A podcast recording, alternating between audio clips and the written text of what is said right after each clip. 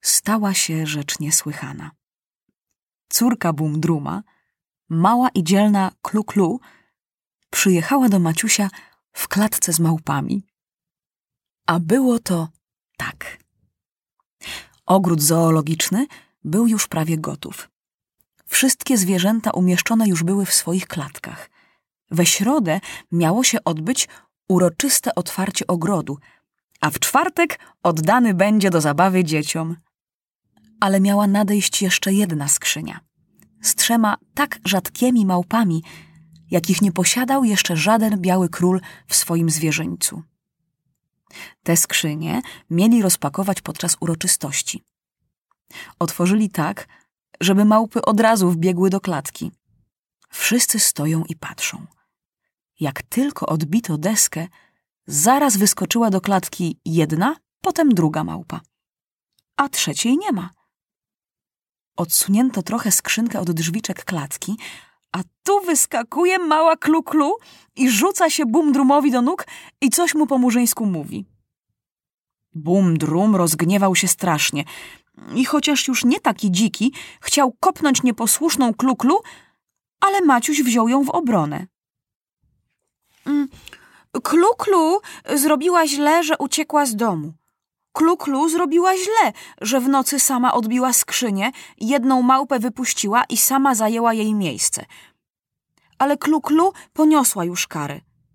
Bo nawet dla murzyńskiego dziecka sześć tygodni jechać w skrzyni z małpami jest rzeczą bardzo nieprzyjemną. A przecież Klu-Klu nie była zwyczajnym czarnym dzieckiem, a przyzwyczajoną do wygód córką królewską.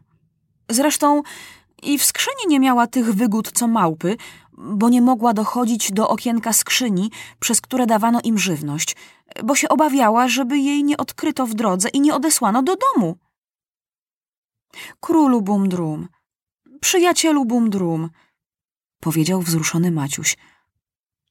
Możesz być dumny ze swej córki. Na nic podobnego nie zdobyłaby się nie tylko dziewczynka, ale żaden biały chłopak. Mogę ci podarować tę niesforną dziewczynę, którą tak bronisz, powiedział rozzłoszczony Bumdrum. Dobrze, zgodził się Maciuś.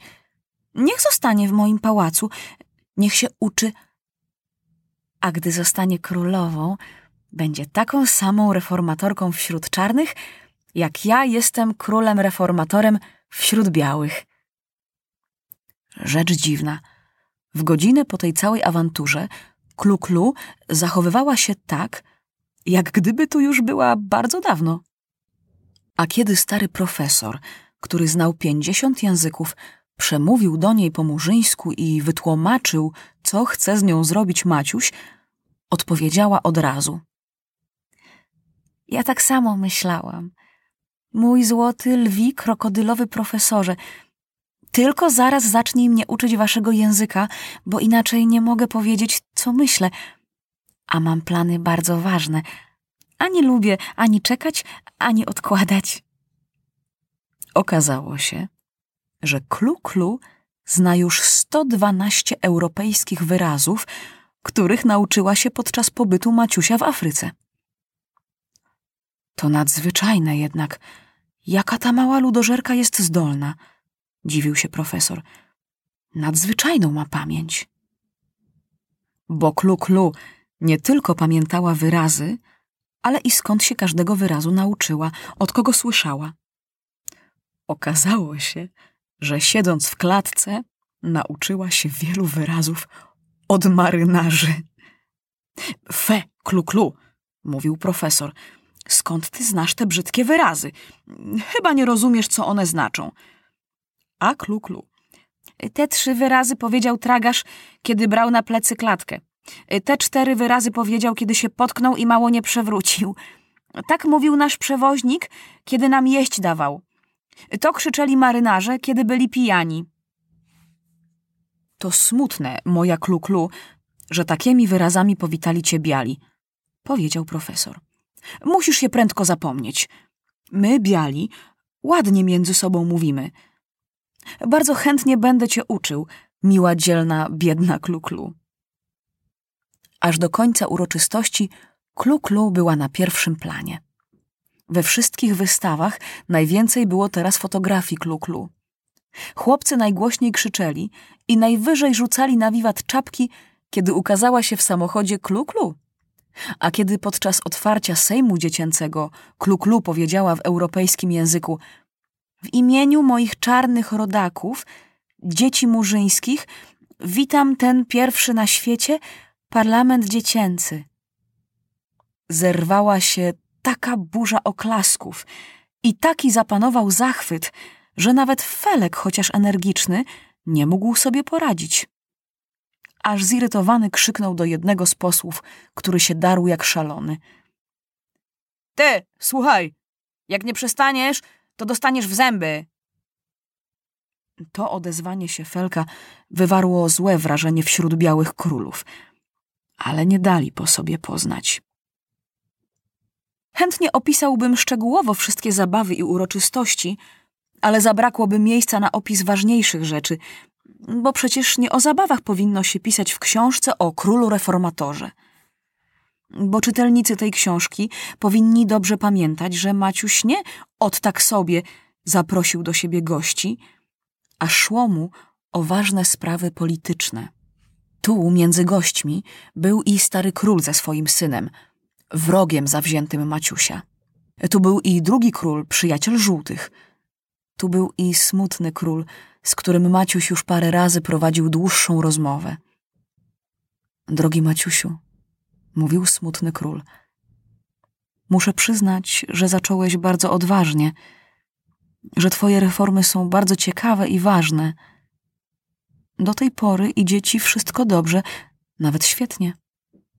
Ale pamiętaj, reformy okupuje się ciężką pracą, łzami i krwią. Ty zaczynasz dopiero. Nie łudź się, że tak zawsze będzie. I nie ufaj zbytnio swym siłom. O, wiem, odparł Maciuś, że to trudno. I opowiedział, ile pracuje. Ile nocy nie spał, ile razy jadł zimny obiad. Najgorsze, że nie mam własnego portu, żalił się Maciuś. I robią mi trudności z przywożeniem złota. Zamyślił się smutny król i powiedział: wiesz, Maciusiu, ja myślę, że stary król dałby ci jeden ze swoich portów. A gdzież znowu? Syn mu na to nie pozwoli. A ja myślę, że pozwoli. Ależ on mnie nienawidzi. Zazdrości mi, podejrzewa, obrażony jest, no, no wszystko. Tak, to prawda, wszystko prawda. Ale mimo to on się zgodzi. Dlaczego? Zdumiał się Maciuś. Bo się ciebie boi. Na moją przyjaźń nie może liczyć. Uśmiechnął się smutny król. Drugi król zadowolony, że ustępujesz mu żółtych królów. Przecież nie mogę zabierać sobie wszystkiego, odburknął Maciuś. No tak, rozumnie jest nie chcieć panować nad całym światem, ale byli, są i będą tacy, którzy będą próbowali. Hm. Może i ty, Maciusiu, spróbujesz. Nigdy! Oho, ludzie się zmieniają. Powodzenie psuje. No, ale nie mnie! W tej chwili wszedł stary król z synem. O czym tak mówicie, wasze królewskie moście? A ot, Maciuś się żali, że nie ma portu.